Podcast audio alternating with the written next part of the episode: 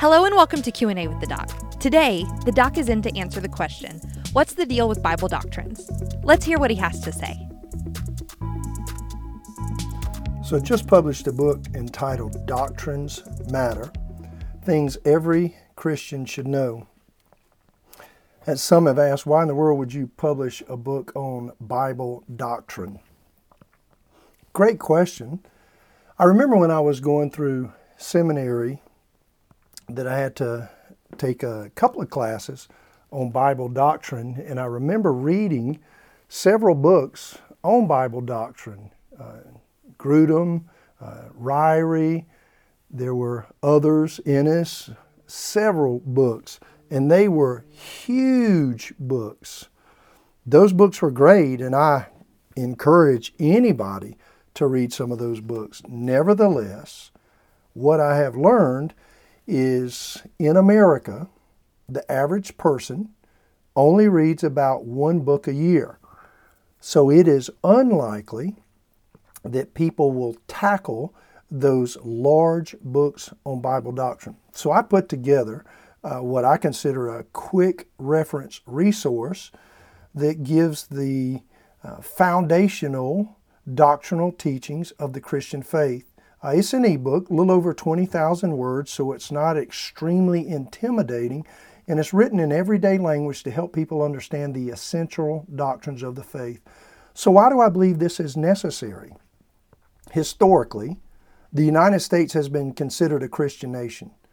From people of prominence to people living on the streets, many people everywhere understood, and some of them actually lived according to sound Christian doctrine.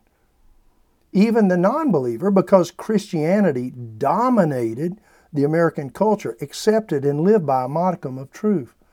However, this is no longer the case. The tide has changed.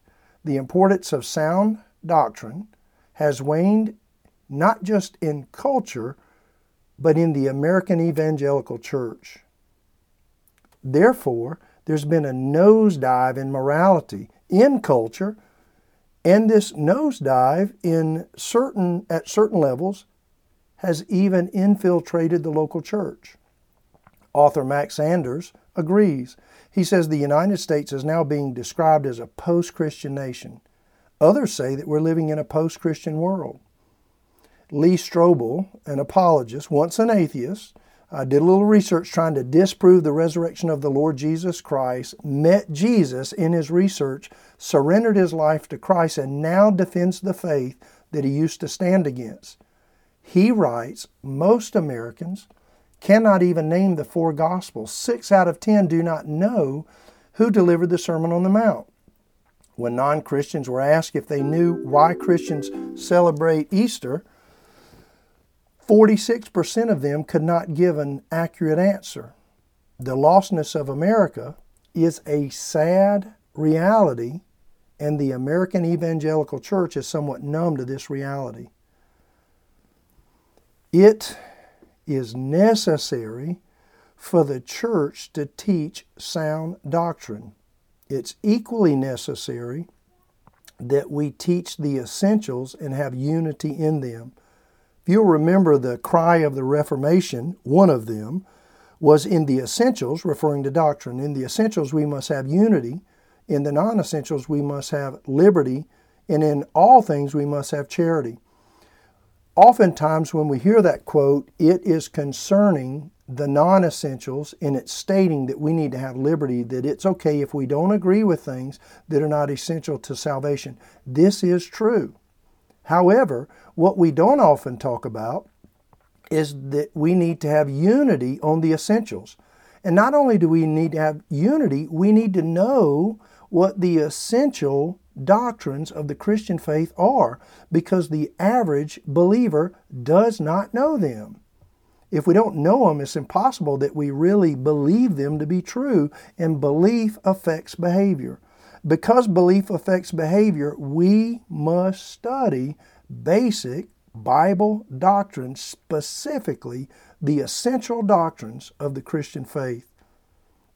The apostle Paul writes in 1 Timothy chapter 4 verse 16, "Watch your life and your doctrine closely.